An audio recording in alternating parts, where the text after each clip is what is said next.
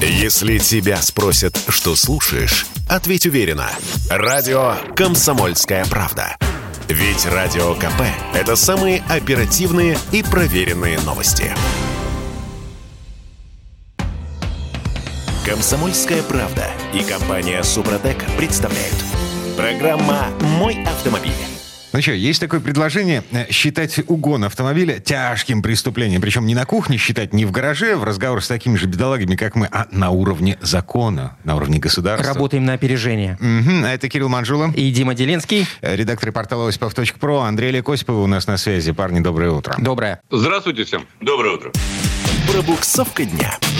Машин, это факт, да, становится меньше, хороших машин еще меньше, э, машины становятся роскошью, не средством передвижения. Э, цены, э, ну, смотрите, с начала марта большая часть того, что осталось в автосалонах, подорожала на 20-30%. Об этом уже даже говорить неинтересно. Не, погоди, это симметричная, очень быстрая реакция на падение рубля. Рубль за месяц подешевел на 30%, машины подорожали на 30%. Все логично. Угу. Так, и смотрите, вот я специально залез в прайс сегодня утром. Сейчас меньше миллиона стоит разве что гранта. Э, причем даже в люксовой комплектации чуть-чуть меньше миллиона. Не дотянула. Эм, и тот... Это рекомендованная розничная. Дим, да, сразу да, про... да, да, да. Это, угу. это рекомендованная розничная. У дилеров сейчас машину меньше миллиона рублей найти невозможно принципе невозможно. Это мы к чему? К тому, что их, видимо, будет, будут все-таки больше угонять. Ну... Да, вот, вот здесь у нас в питерском заксобрании депутаты решили ужесточить наказание за угон до 10 лет лишения свободы. А пока это только идея, потому что непонятно, как и, и с какой скоростью на это будет реагировать э, федеральная власть вот на этот законопроект. Что думаете? Ну, э, во-первых, еще где-то месяца четыре назад я имел беседу с сотрудником э, Следственного комитета, и он мне сказал, что, в принципе, в Москве угонов нет и в Подмосковье. Вообще с этим покончено. Это та вот самая ситуация... система паутина, значит, автоугонщики. Да, нет, но теперь, я так понимаю, что ситуация в корне изменилась. Кардинально. Это да. Что касается 10 лет, это предложение реализовано было в одной стране. И называется она Узбекистан. Да, там, по-моему, до 15. Там, да, там, причем за это взялись лихо. И они действительно покончили да. с угонами, как это ни странно. Парадокс. То есть там без всяких, так сказать, снисхождений кто бы ты и что бы ты не был, так сказать, десяточка, ну, там, условно говоря, 10. Там до 15 Может, и больше, да. И, и та... все. Можно а... одну ремарку? Там сделали одно, одну вещь, почему они взялись за всех. У нас всегда, когда речь идет об угоне, а, покататься есть, я не, взял, да, взял покататься. Это, есть вот это угон, все. а есть, по-моему, просто кража или когда ты взял, так сказать, типа ее во временное пользование. Вот формулировка, формулировка из Уголовного кодекса. За владение транспортным средством без цели хищения. Это с точки зрения закона угон. Есть вот. статья кражи, да? Есть статья кражи. И по ним разные, собственно говоря, меры ответственности. Вот там, когда вводили ужесточение, там не делали никакой разницы между человеком, который умышленно угоняет, грубо говоря, автомобиль, или просто взял покататься. Сажали всех. Всех. И это привело к тому, что сейчас действительно в Ташкенте или в других городах, ну, по большому счету, можно машину даже не закрывать. Ее вообще никто не тронет. Ну, если только вы ключ, конечно, не оставили. Да, но есть, есть не, должна быть некая ссылка на те времена, в которые мы, собственно, в, вошли. И учитывая, что, например, премиальные машины, ну, просто как класс исчезнут вскоре, если их запретили ввозить э, дороже 50 тысяч евро. А запчасти эм, для обычных автомашин, они все равно нужны? То есть, э, если премиальные машины украдут для того, чтобы увезти в какой какой-то регион, значит, перебить номера и да, поставить на учет. Да, для тех же запчастей их тоже могут красть. Ну ладно, не суть. Так или иначе, э, дефицит машин, дефицит запчастей. Но с этим надо что-то делать, на самом деле, потому что у меня был печальный опыт. У меня автомобиль э, угнали. У нас два автомобиля угоняли. А, два автомобиля, да, угнали. Прямо из-под дома, так сказать, да. И э, я просто столкнулся с этим вплотную. Несколько раз был в комитете и в прокуратуре. И, в общем, никто ничего не ищет, на самом деле. Давайте, кстати, не, вообще да. этим не занимается никто, не занимался.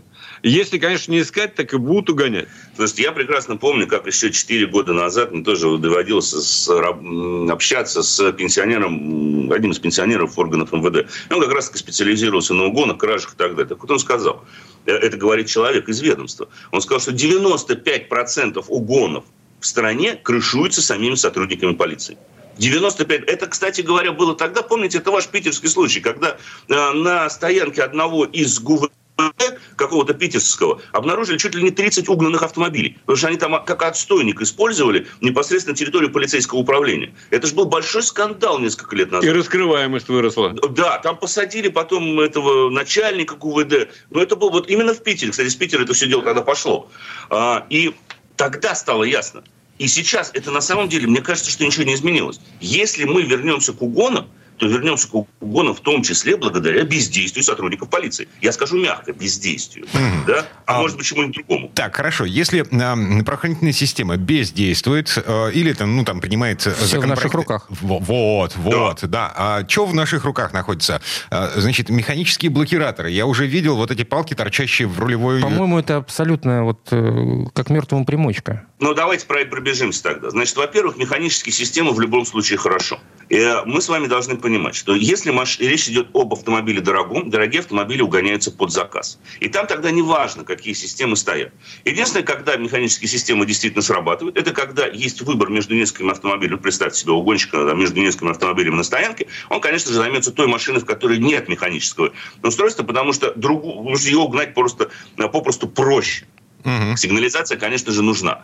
Но сигнализация сейчас, это электроника, это все вскрывается, мы должны все это прекрасно понимать. Поэтому тут лучше использовать сигнализацию с так называемой обратной связью и с э, антисканированным таком, такой штукой. Есть такие штуки, то есть, грубо говоря, когда у вас пытаются скрыть или пересканировать код, который вы отправляете, нажимая на кнопку, она вас об этом оповестит. Это достаточно дорогие уже охранные комплексы, хорошо. Э, я бы, кстати говоря, если речь идет о машинах дорогих, обязательно бы, наверное, поставил какую-нибудь систему слежения, то есть либо спутниковый противоугонный комплекс, да, и совместил бы его с сигнализацией и с механической противоугонной штукой. А, слушайте, Из механических противоугонных... Да, да, погоди, насчет э, механических противоугонных. А, вот эти таблеточки, э, GPS-трекеры, которые нештатные и ставятся в нештатное место, там, я не знаю, засунул куда-нибудь под бампер, в конце концов. А, да. И, э, ну, то есть они же у нас продаются легко, непринужденно. Это не считается да. э, какой-то техникой запрещенной. Ну, если тем более вы ставите его на собственный автомобиль. Конечно же. Это не считается ни нарушением частной собственности, ничего. Потому что вы не за другим человеком следите, а, грубо говоря, за собственной машиной. Конечно. Это очень эффективная штука. Ага. А, и к тому же дешевая, да. да. А механические. Э, э, смотри, у меня какая-то замочная скважина справа от рычага коробки передач. Э, я, в общем... Это хорошая вещь. Э, серьезно? Это...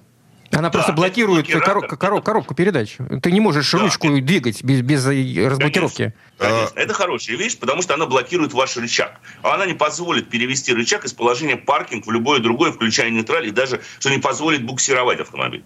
Вот эти блокираторы на коробке гораздо эффективнее, чем блокираторы для рулей. О. Потому что вот эта штука, которая, вы знаете, с, с верхняя часть обода снизу прижимается и такой в распорку ставится щитком приборов. Да? Во-первых, это не на все машины сейчас подойдет, потому что есть машины, где нет щитка приборов, там теперь панели цифровые. Да? А, во-вторых, эта штука вскрывается легко. Я могу сказать, что правильное приложение хорошего усилия ее срывает.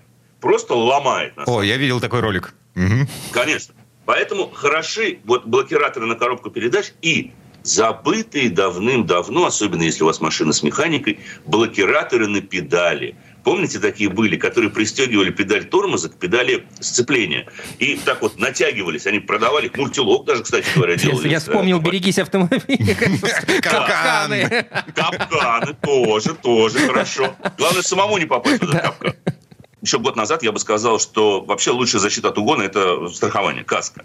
Но сейчас и с этим проблема, потому что сумму, которую вы получите э, за автомобиль, может не хватить, чтобы купить такой же поскольку вам все равно выплатят, исходя из той суммы, которая прописана в договоре страхования на момент его заключения. А машины уже здорово подорожали. Так, ладно, приговариваем. А, предупрежден, значит, вооружен. Вооружен, значит, э, э, ну, как бы при своих еще остался. Момент, да, да, давай. Тим, коллеги, можете еще, еще один момент позволить?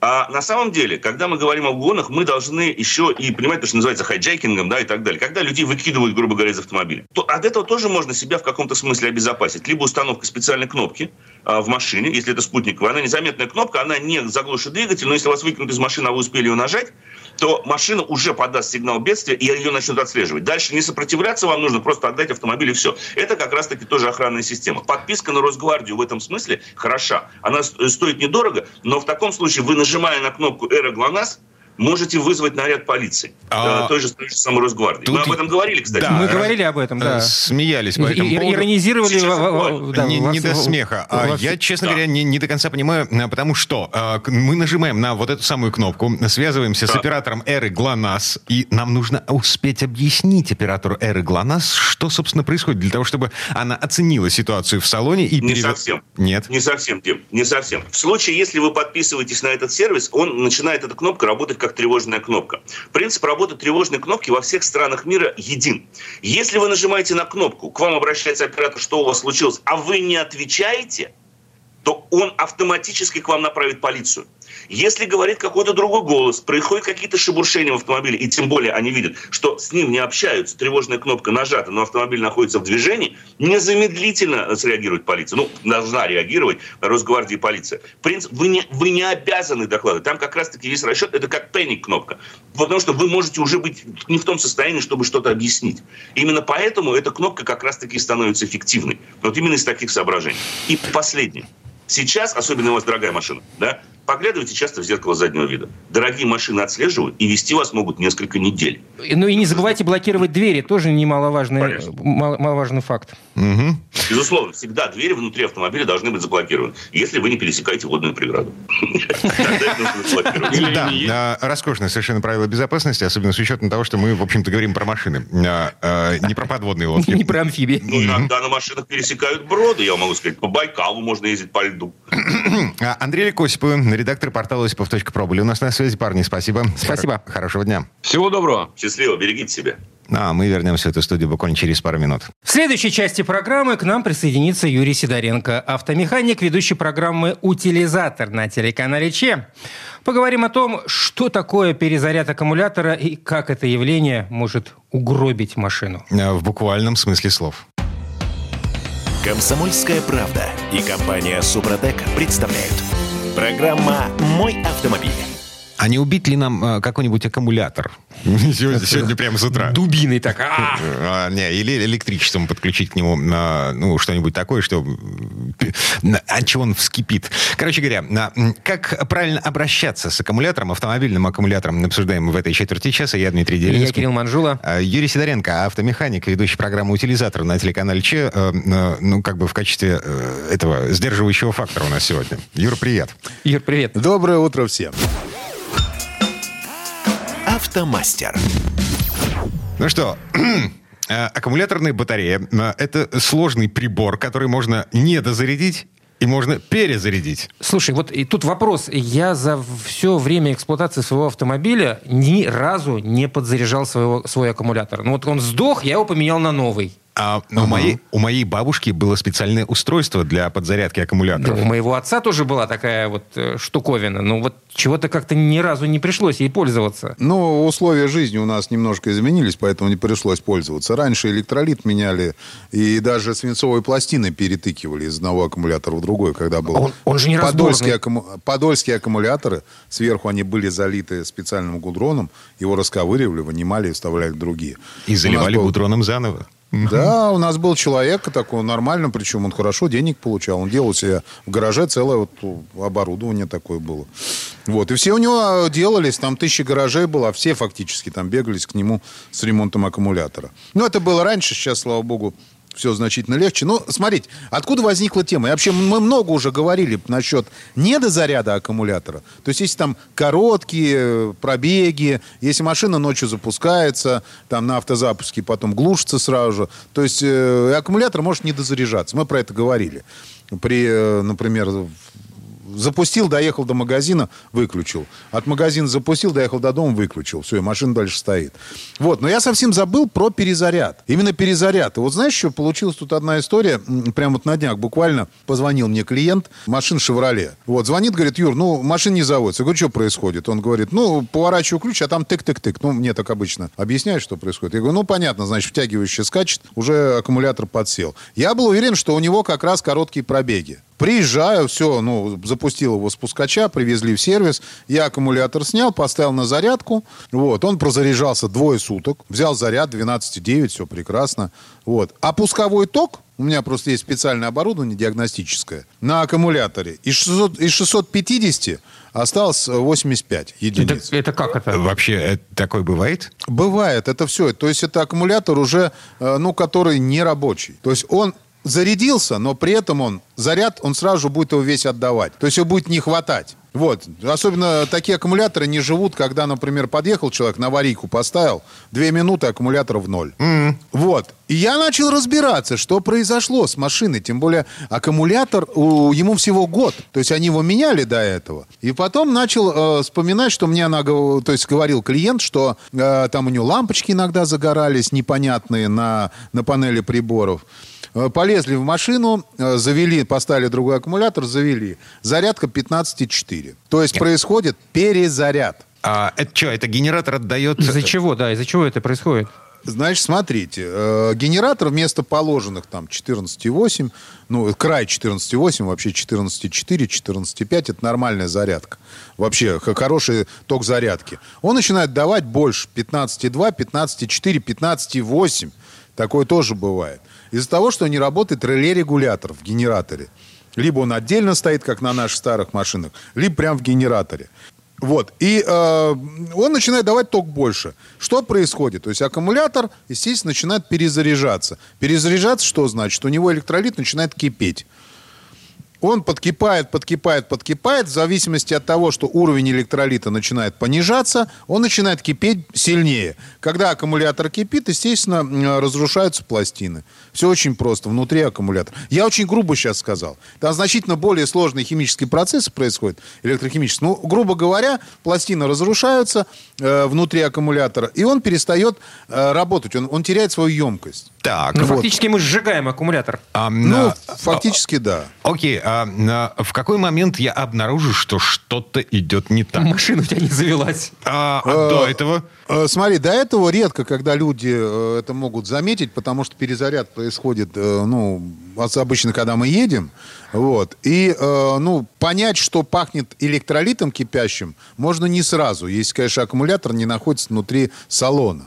Ну, как, что, например, а, а, а, а визуально это как-то отражается на состоянии аку- аккумулятора, я имею в виду кипящий электролит? А, он визуально, вспухает? Ну, Визуально какие... отражается как? Смотрите, то есть открывается капот, смотрим на аккумулятор. То есть в местах, если аккумулятор обслуживаемый, то есть в местах, где вот эти пробочки закручены, там обычно, ну, видно с развода электролита. Да. То есть это однозначно, прям они такие беленькие становятся, то есть все хорошо, как будто солью посыпали. Если аккумулятор не обслуживаемый, смотрите, там трубочка должна идти вниз, либо есть вентиляционное отверстие по бокам. То есть из какого-то обязательно будет вытекать. Вытекать вот так вот этот как раз, э, ну, пар, который конденсируется, вытекает. Электролит будет вытекать, и будет видно это по меньшей мере. Это уже однозначно надо поехать в сервис, и чтобы померили, сколько дает ток, току э, генератор. Это важный момент. А больше все. И по запаху, когда вы едете, то есть бывает иногда залетает в нос запах кипящего аккумулятора. Но это не все знают, как а, он это будет. И, погодите, из-под капотки в салон ну, как-то... Ну, почему нет? Ну, иногда... Бывает, бывает. бывает. Когда сильно кипит, бывает. Если вообще там э, генератор пробивает, бывает такое, что... Ну, Взрывались аккумуляторы, было уже такое. То есть как не то, что прям разрывает их в клочья.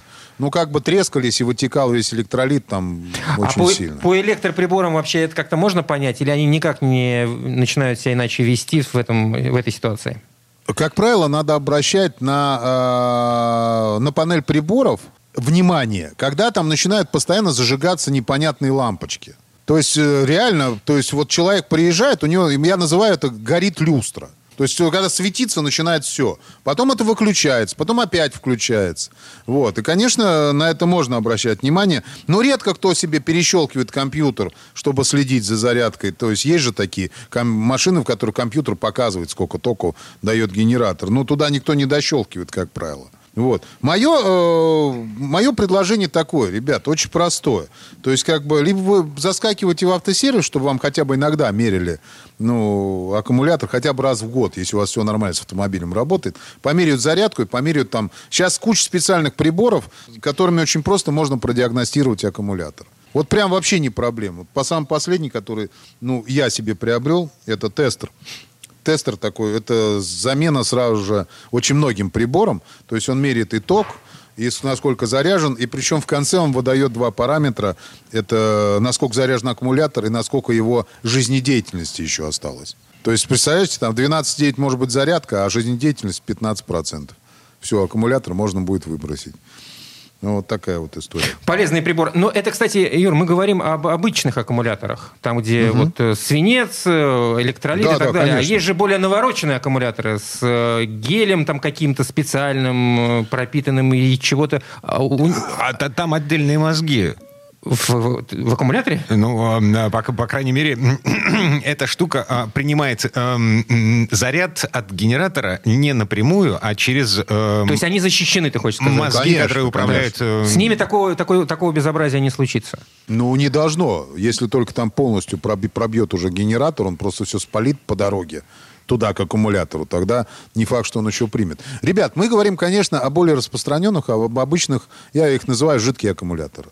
То есть обычные, в которых электролит и, и свинец. Ну, или там другие пластины, которые тоже сейчас есть. Слушай, а э, электролит, э, я тут как-то пролил себе на штаны. В общем, штаны выбросил, потому что они расползлись к чертовой матери. А если электролит выливается из аккумулятора, выкипает оттуда через э, там, вентиляционное отверстие или через э, э, вот эти горловины для Не обслуживания. раз, если он металл там, а, Что в подкапотке-то будет происходить? Не, ничего хорошего. Там краска просто сходит пластами. Но считай, считайте, вы делаете э, только сильным раствором. Вот есть такая штука, блин, забыл, как называется, чтобы смыть старую краску. Сма, смывка краски, так и называется. Это, в принципе, ну, фактически то же самое. Ну, растворитель, господи, обычный. Ну, там не растворитель, там кислота. Вот. А здесь же тоже, здесь серная кислота, она распадается в определенной реакции. Естественно, то, что вытекает, там вообще ничего хорошего не приносит, но, естественно, все это дело разъедается. Металл не проест, конечно. Хотя там серная кислота залита внутри аккумулятора, но она в растворе определенно. Вот. Но неприятность может быть, то есть расплавит определенные... Э, ну, краску точно разъест. Угу. А... Э, вот у меня сколько... Вот, по моей практике, сколько не кипело аккумуляторов, которые ко мне люди приезжали, там даже поддончик внизу пластиковый, его не разъедало.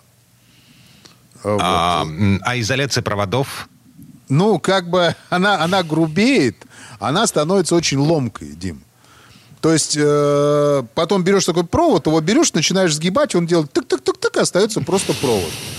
И самое страшное, что может быть дальше, когда вот эта изоляция с него слетит вся, вот бывает плюсовой провод может закоротить на массу. Бывали такие случаи. И машина просто сгорит. Вот это опасно. Всего на все. Um, ну, просто потому, что перегорело реле на, в генераторе. Да вообще электричество дело такое, что мам не горюй. Да, вот, кстати, Дима сейчас очень хорошо сказал. Просто из-за того, что перегорело реле в генераторе. Да? Да, просто из-за этого, Дим. Просто за всем надо следить. А, ну, на самом деле, не до шуток, не до смеха. А, абсолютно серьезный. Э, Юрий Сидоренко, автомеханик, ведущий программу «Утилизатор» на телеканале ЧЕС, призывом следить за тем, что происходит в аккумуляторе в том числе и в генераторе. Угу. Юр, спасибо. Хорошего дня. Спасибо. Большое спасибо. Всем удачи. Ну, а мы вернемся буквально через пару минут. В следующей четверти часа у нас Федор Буцко и его впечатления от очередного путешествия. На этот раз в подмосковный Сербухов. Комсомольская правда и компания Супротек представляют. Программа «Мой автомобиль». А это мы вернулись в студию радио «Комсомольская правда». Я Дмитрий Делинский. Я Кирилл Манжула. И Федор Буцко со свежими впечатлениями от э, свежей поездки, поездки выходного дня. Э, Федь, доброе утро. Доброе. Доброе утро, друзья. Дорожные истории.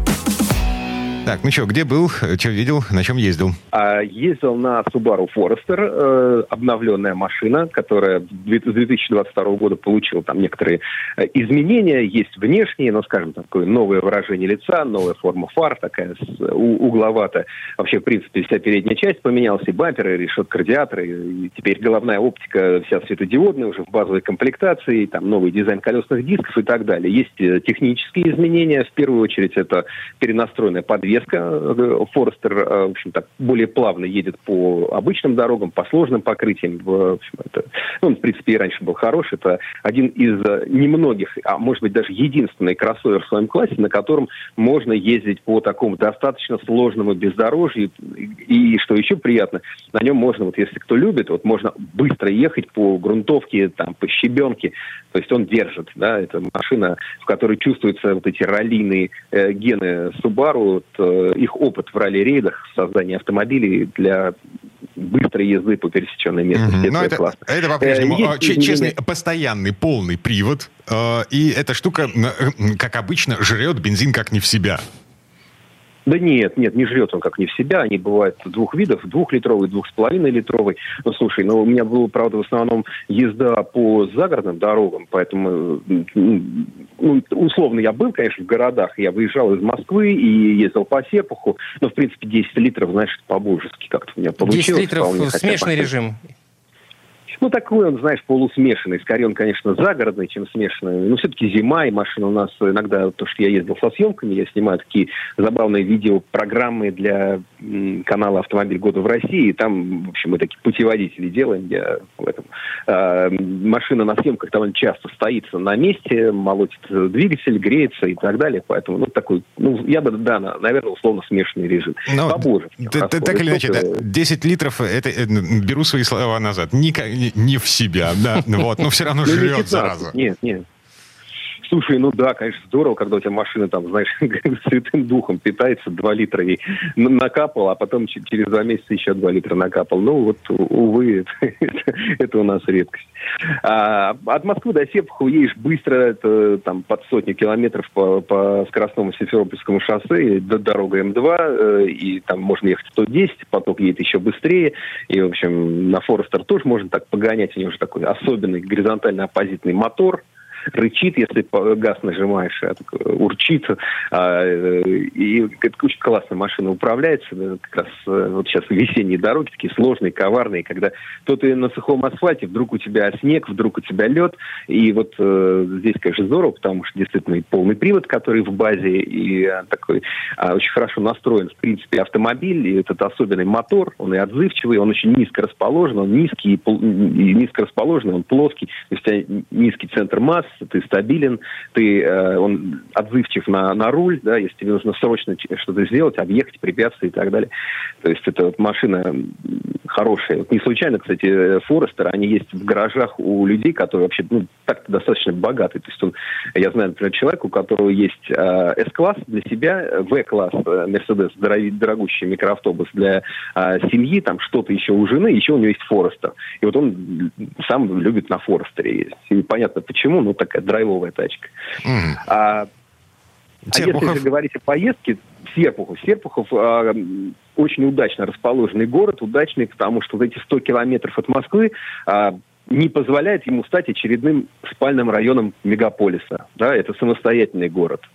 А, и удачно расположен потому, что а, там рядом сливаются две реки, достаточно крупных, Нара впадает в Аку, и интересный рельеф местности, много холмов, то есть вот не, не плоская такая э, территория, да, а холмистая. Это всегда приятно взгляду, ну, моему, по крайней мере. И вот один из этих холмов – это Соборная гора, где когда-то стоял настоящий белокаменный Кремль, э, 30-е годы его разобрали, как говорят, камень отправили на строительство московского метрополитена, осталось там от силы метров там 30 этой стены, ну, можно посмотреть, представить себе, как это было, и интересно еще, что в Кремле э, небольшом. Э, много жилых домов, то есть настоящие такие одноэтажные, там, двухэтажные деревянные домики с огородом. Э, пони гуляют у одного во дворе, ну, то есть это очень забавно выглядит. При этом там есть здоровенный храм, там есть э, авторская копия вот этого монумента воину-освободителю. Помните, когда а, это оригинал стоит в берлинском Трептов парке, где воин с девочкой на руке да. опущен вниз, э, вниз мечом. А, и там вот авторская копия вот того самого Евгения Вучетича э, установлена, потому что войны там было много в Серпухове. А, интересно погулять по центру. Э, в Серпухове, ну, по крайней мере, в центре города неплохо восстанавливают историческую застройку. Видно, что там а, по, ну, такой на московский манер проводится реконструкция, то есть вот эти пешеходные зоны, велодорожки, тротуарная плитка, а, лавочки, э, в которых есть USB-розетки, не проверял, пробуют или нет, но работают или нет, но, но есть, по крайней мере. Есть много симпатичных домиков, есть такие с каменным низом, бревенчатым верхом, есть э, купеческие усадьбы, дворянские усадьбы. Там приятно погулять, может быть, э, это, ну, такая... Причем это живая застройка, это не лубочное такое вот нечто, куда ты приехал, и вот умиляешься. Это живой город, э, можно поесть, там есть хорошие кафешки, а, там общем, есть гастрономическая жизнь в разном виде, есть э, дюжина церквей, есть два больших монастыря. О, слушай, на, насчет монастырей, э, прости, я прерву. Я вот не помню, то ли в Коломне, то ли в Серпухове, значит, женский монастырь, на территории которого жил верблюд. Нет, это в Коломне находится, в да. Угу. Верблюда зовут Синайка, да, но, но не приезжайте Какие в... типа познания у тебя, однако. Так, господи, в, там был он, э, верблюд Синайка проживает в Новогалуцине, монастыре э, в Кремле Коломенском, но не нужно туда приезжать, чтобы познакомиться с верблюдом, потому что он там не для шоу. Этого верблюда э, монастырю подарили космонавты, с Байконура привезли, был маленький задохлик, а на монастырских харчах он разъелся до каких-то неприличных размеров. Ну, не то, что не толстый, а очень высокий, очень высокий, очень такой э, здоровенный верблюд. Это интересная история, но давайте про нее как-нибудь да, да. Возвращаемся а, в Серпухов верблюдов не замечено. Серпухов не потерял свой колорит, при этом... Но. Серпухов не потерял свой колорит, но при этом э, вполне себе комфортен, как и большой город э, рядом с ним. Да, и в Серпухове тоже есть интересная живность, вернее, под Серпуховым. Там есть Приокско-террасный заповедник, там нужно, туда нужно съездить, стоит съездить, э, там очень интересно, там нужно быть очень внимательным на местных дорогах, потому что они идут через леса, там ни в коем случае не надо нарушать скоростной режим, потому что там лось, олень, кабан или какая-то менее крупная живность на дороге может оказаться в любой момент, поэтому вот здесь нужно быть аккуратным. И там есть э, главный центральный э, зубровый питомник, то есть история такая. Зубры – реликтовые звери. Вот с тех пор, как мы э, съели последнего мамонта, лет 10 тысяч назад, а зубр остался самым крупным животным в Европе. Они действительно очень здоровые. Э, их уже почти всех съели, э, осталось только полсотни. Вот сто лет назад осталось, оставалось в мире полсотни зубров, которые все сидели в зоопарках или там, в зоосадах люди вовремя а, поняли, что надо спасать, и стали их разводить. Сейчас нормально все, уже там около пяти тысяч животных, часть живут в неволе, часть уже на вольных хлебах пасутся, там в Брянском лесу и других местах. А, стоит посмотреть, потому что очень интересный такой действительно реликтовый зверь. Огромный лесной бык. А, классная животина. Приезжайте в за вот этот самый Приокско-террасный заповедник э, и идете на экскурсии, гуляете по лесу, смотрите на зубров, классные животные. А еще можно, да, еще можно захватить с собой мешок морковки или яблок, но для того, чтобы... Нет, не надо ничего захватывать с собой. Это э, их берегут, у них особенная диета, не нужно их кормить, э, потому что, ну, да, теоретически он бы от морковки или яблока ничего плохого не будет, но делать этого нельзя. Там везде камеры, вас тут же а, отругают и выведут за территорию, потому что если сейчас один даст а, кусочек яблочка, а другой морковочек, то следующий принесет буханку хлеба, а это для зубров уже очень плохо. В заповеднике у них все хорошо, они не голодают, они здоровые, они под тонну весом бывают, э, они два метра в холке, у них все хорошо, не нужно, э, не, нужно нести им там ни морковочку, ничего. Они, они сами все завалят. Они елками отлично а, питаются. А, господи, у нас в да, и... Токсовском зубровнике детское развлечение «Покорми зубра с руки». Но ну, вот, видимо, это, это под Питером. Слушай, ну контактный зоопарк мы сейчас обсуждать не будем, это отдельная песня. Вот. И напоследок хотел сказать, что вокруг Серпухова есть много маленьких аэродромов. А, например, э, Грызлова, Тракина или Новинки. А, это маленькие, а, небольшие аэродромы, куда не садятся пассажирские авиалайнеры, где летает малая авиация, вот легкие самолетики. И в принципе, везде есть свои аэроклубы, есть свои пилоты, которые а, могут вас взять на небольшую такую авиапрогулку. Стоит это ну, не очень дешево, не очень дорого. Скажем, цена сопоставима а, с двумя баками топлива. Ну, то есть вот за эти деньги вы можете там 20 минут провести в небе э, на таком маленьком легоньком самолетике, посмотреть с высоты в несколько сот метров или там, может быть, до километра, посмотреть на окрестности. Это тоже такие яркие впечатления, которые а, помогут сделать эту поездку незабываемой. То есть, действительно, если хорошенько подготовиться, то даже небольшое путешествие – это классный способ развеяться и вот много радостных эмоций получить. Угу. Тем более, что это фактически шаговая доступность от Москвы. Сколько там, 100 километров в одну сторону, 100 в другую? От Тулы, от, от Калуги, от Коломны, от Рязани. Это все рядом, да. Ну, то есть не только Москва. Ну, путешествие одним днем фактически. Да, можно одним днем. Можно поехать на два дня, потому что на берегу Оки, в районе Серпухова, есть довольно много хороших гостиниц. Так, приговариваем. Федор Буско был у нас на связи. Федь, спасибо, Федь, хорошего спасибо. дня. Хорошего дня и классных путешествий. А мы вернемся буквально через пару минут. В следующей части программы у нас журналист и летописец мирового автопрома Александр Пикуленко. Послушаем историю о конкурсе «Автомобиль года». Какие машины-победители остались в истории? То есть победили ли заслуженно? Комсомольская правда и компания Супротек представляют. Программа «Мой автомобиль». А это мы вернулись в студию радио «Комсомольская правда». Я Дмитрий Делинский. А я Кирилл Манжула. И в этой четверти часа у нас традиционная история от Александра Пикуленко. Международный европейский конкурс «Автомобиль года» проводится ежегодно с 1963 -го. Определением победителя занимаются 59 автомобильных журналистов из 23 европейских стран. То есть это просто голосование экспертов. И несмотря на то, что в конкурсе участвуют машины разных классов, предпочтение э, при определении победителя, как правило, даются относительно более-менее доступным моделям. Так что за всю историю суперкар побеждал только однажды. Это было в 1978 году, когда победил Porsche 928. А какие машины э, победили заслуженно, ну, то есть вошли в историю победители конкурса «Автомобиль года» в Европе. Слово Сан Санычу. Предыстория. Ежегодная премия «Автомобиль года» – это крупнейший международный автомобильный конкурс. Недавно на церемонии в выставочном центре Палэкспо в Женеве Kia EV6 был назван автомобилем 2022 года. Присоединится ли эта машина к великим моделям или, как и некоторые ее предшественники, погрузится в безвестность после короткого момента славы? А самым первым победителем конкурса был британский Ровер 2000 в 1964 году. Ровер 2000, также известный как P6, был компактным, но просторным. Поскольку стандартный двухлитровый четырехцилиндровый бензиновый двигатель мощностью мощностью 104 лошадиных силы подвергли критике за недостаточную мощность, в 1968 году Ровер поставил под капот 3,5-литровый V8 от Бьюик мощностью 158 лошадиных сил. В 1966 году победителем стал Renault 16, который действительно был очень успешным автомобилем с продажами в 2 миллиона за 15-летний срок производства. Награжденный за удобный и просторный салон, этот инновационный автомобиль автомобиль привнес дизайн хэтчбека в сегмент среднего класса. Таким образом и в массовый автопром. Сэр Стирлинг Мосс, легенда автогонок, описал его как самый интеллектуальный автомобиль, с которым он когда-либо сталкивался. После очень успешной жизни в Европе 16-й был заменен более крупным Renault 20 в 1975 году.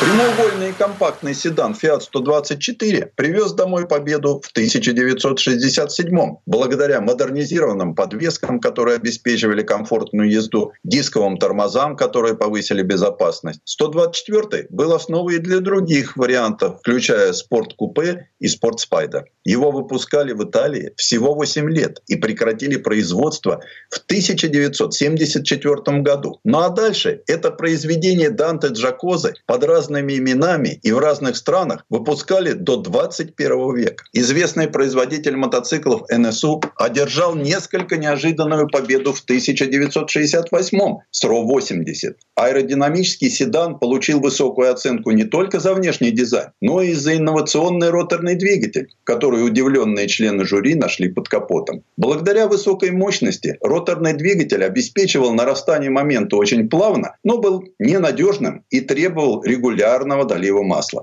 Фирма медленно, но верно была завалена гарантийными претензиями на двигатели РО-80. Дизайн, техника, техника и общее качество сборки были теми преимуществами Peugeot 504, которые были высоко оценены судьями в 1969 году. Нарисованный Пининфориной Peugeot 504 был любим за свои итальянские линии. На его базе был сделан очень стильный кабриолет. Производство Peugeot 504 закончилось во Франции в 1983 году, но оно все еще шло по всему миру до 2006 года. Автомобиль любили за его долговечность даже в сложных дорожных условиях. Родившиеся из пепла НСУ и Auto Union, Audi рано заявила о доминировании на мировом рынке, выиграв в 73-м с моделью 80, всего через 4 года после официального слияния. Доступная как в двух, так и в четырехдверных кузовах 80-ка, наконец дала Audi возможность конкурировать с более крупными компаниями. Audi 80 смогла познакомить молодых покупателей с маркой. Было еще три поколения Audi 80, прежде чем модель была переименована в А4. Спроектированную в Великобритании Симку 1307 выпускал сначала Chrysler, потом и новые владельцы из Peugeot Citroën, а затем она выпускалась в разных странах. Несмотря на такое сложное происхождение, этот выразительный автомобиль был одним из лидеров продаж в классе переднеприводных хэтчбеков. Судьям конкурса в 1976 году понравился его дизайн, практичность и большой набор оборудования, что помогло им закрыть глаза на несколько древний набор двигателей. Этот автомобиль, просуществовавший небольшой период как «Симка», был украшен десятью различными эмблемами на протяжении всей своей долгой жизни а в конце карьеры послужил основой для нашего москвича. Первоначально задуманный как преемник стареющего Porsche 911, 928 был выбран судьями в 1978 году за его двигатель V8, превосходную управляемость и удивительно разумную цену. Это несколько маловероятная победа станет первой и последней победой Porsche на сегодняшний день. Porsche 928 так и не заменил 911. Две модели сосуществовали существовали до тех пор, пока 928 не умер в 1995 году. В 1983 судьи выбрали Audi 100 за его изысканность и топливную экономичность. Последнему отчасти помогла лучшая в своем классе аэродинамика. Audi 100 также доказала, что передний привод может быть привлекательным выбором в большом автомобиле. Третье поколение сотки стало тем автомобилем, который помог Audi стать производителем премиум-класса. В 1992 1992 судьи были впечатлены зрелостью Volkswagen Golf. Тогда появилось третье поколение. Высокое качество сборки и ряд кузовов, включая кабриолет, седан и универсал, позволили ему стать первым Volkswagen, получившим звание «Автомобиль года». В 1997 году Renault Megane Scenic стал, несомненно, вехой. Это был первый минивэн, выигравший конкурс. Renault ожидал продажи всего 450 автомобилей в день. Но спрос был таким, что завод компании компании на севере Франции в конечном итоге производил 2500 автомобилей в день. Автомобиль был дешевым в производстве. Бензиновые и дизельные двигатели были экономичными. А его практичность означала, что Меган Сценик был чрезвычайно популярен как среди покупателей, так и среди судей.